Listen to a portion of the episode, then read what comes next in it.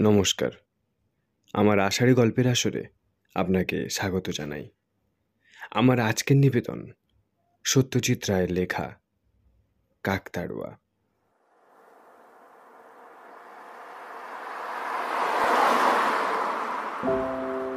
মৃগাঙ্কবাবুর সন্দেহটা যে অমূলক নয় সেটা প্রমাণ হলো পানাগড়ের কাছাকাছি এসে।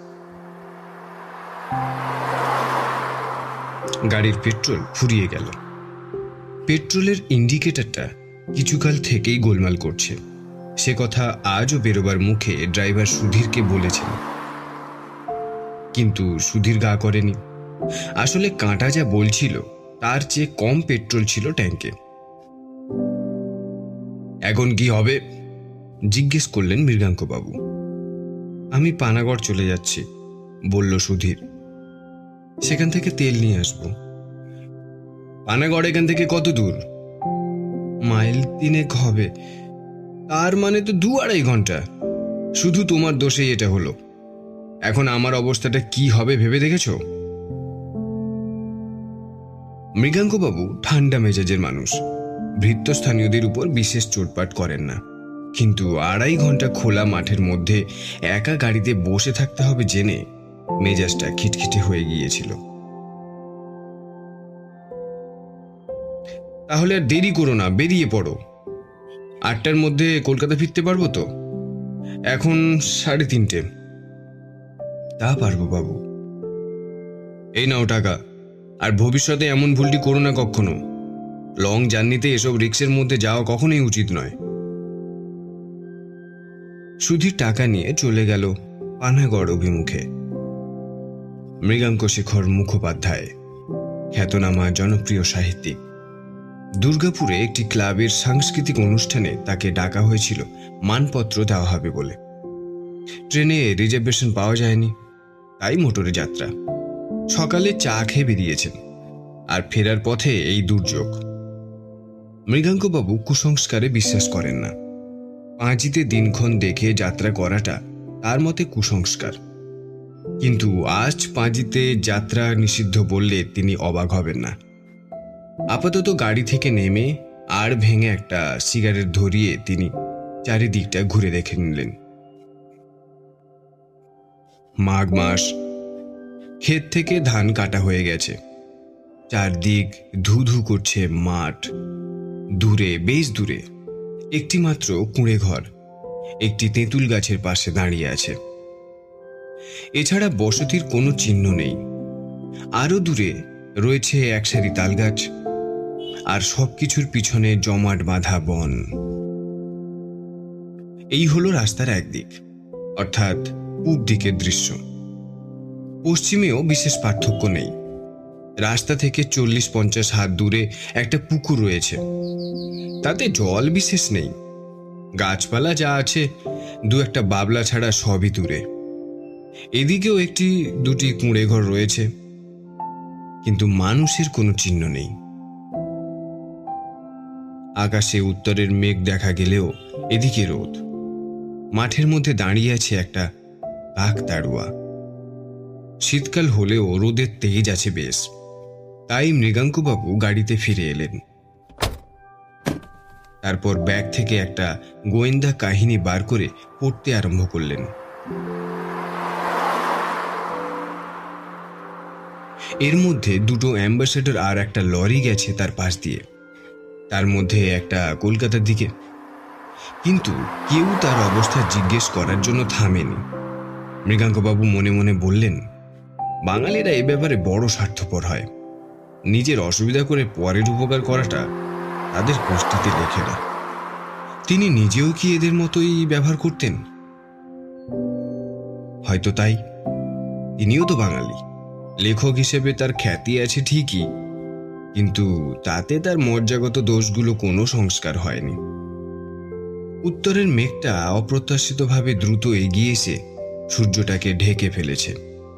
সঙ্গে সঙ্গে একটা ঠান্ডা হাওয়া। মৃগাঙ্কবাবু ব্যাগ থেকে পুলোভারটা বার করে পরে নিলেন। এদিকে সূর্যও দ্রুত নিচের দিকে নেমে এসেছে।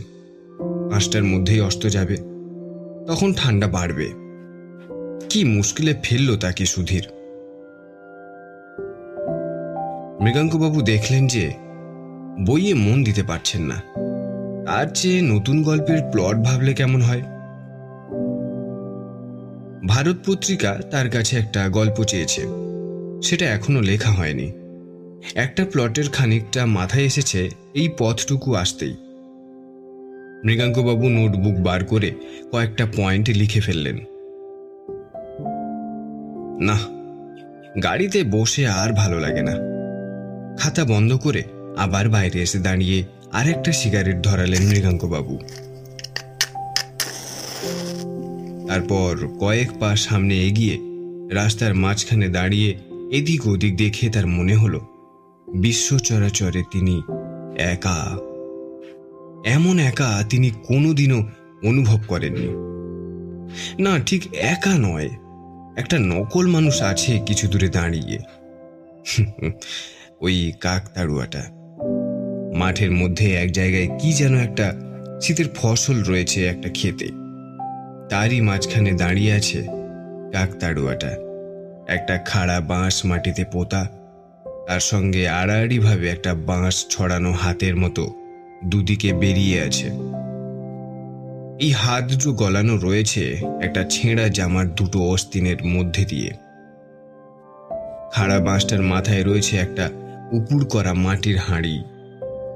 দূর থেকে বোঝা যায় না, কিন্তু মৃগাঙ্কবাবু অনুমান করলেন, সেই হাঁড়ির রং কালো আর তার উপর সাদা রং দিয়ে আঁকা রয়েছে ড্যাবা ড্যাবা চোখ মুখ আশ্চর্য, এই জিনিসটা পাখিরা আসল মানুষ ভেবে ভুল করে। আর তার ভয়ে খেতে এসে উৎপাত করে না। পাখিদের বুদ্ধি কি এতই কম? কুকুর তো এই ভুল করে না। তারা মানুষের গন্ধ পায়। কাকচড়ই কি তাহলে সে গন্ধ পায় না?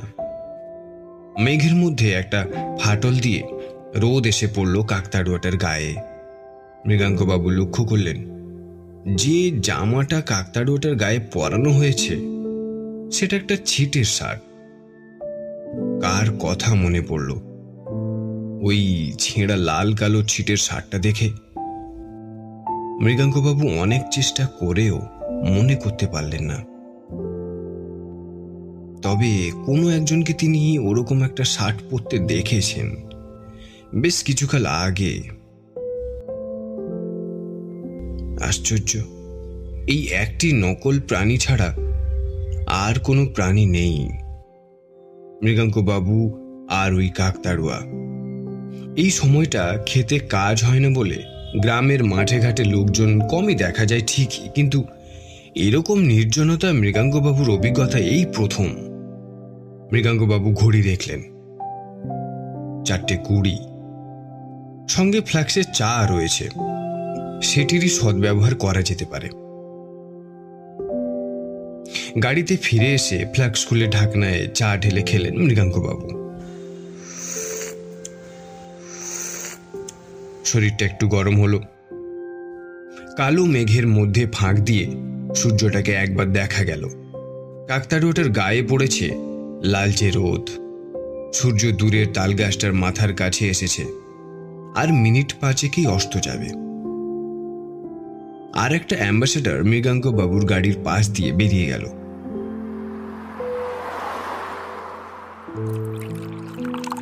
মৃগাঙ্ক বাবু আর একটু চা ঢেলে খেয়ে আবার গাড়ি থেকে নামলেন।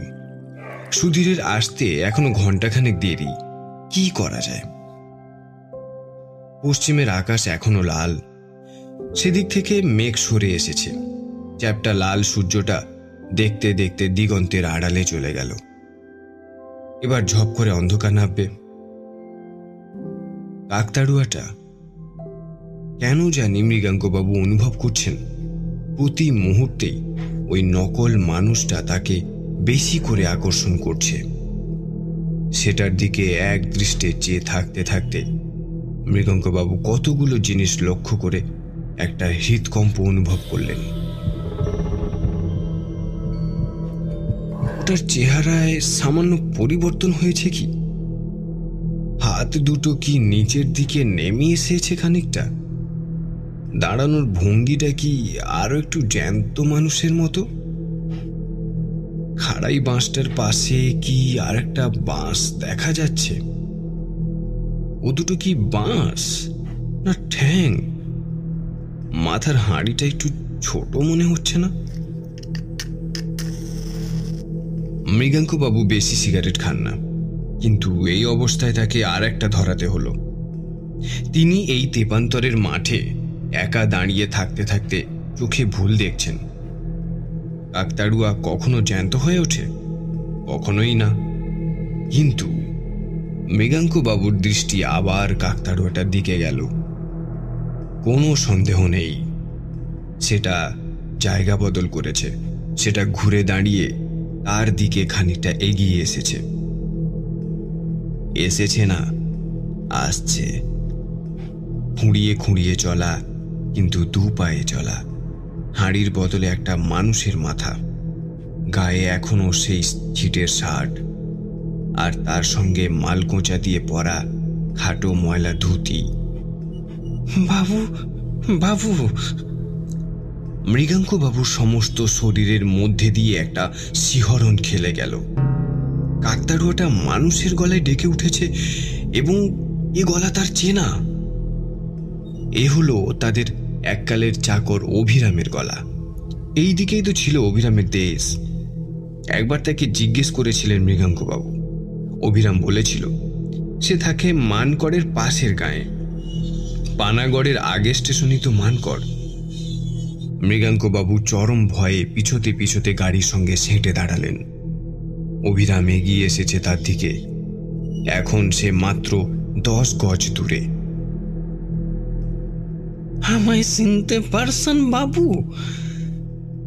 মনে যতটা সাহস আছে সবটুকু একত্র করে মৃগঙ্কবাবু প্রশ্ন করলেন। তুমি অভিরাম না? একদিন পরেও আপনি আমায় চিনতে পেরেছেন, বাবু। মানুষেরই মতো দেখাচ্ছে অভিরামকে। তাই বোধ বোধহয় মৃগাঙ্কবাবু সাহস পেলেন, বললেন, তোমাকে চিনেছি তোমার জামা দেখে। এ জামা তো আমি তোমাকে কিনে দিয়েছিলাম। হ্যাঁ বাবু, আপনি দিয়েছিলেন। আপনি আমার জন্য অনেক করেছেন, কিন্তু শেষে এমন কেন হলো, বাবু?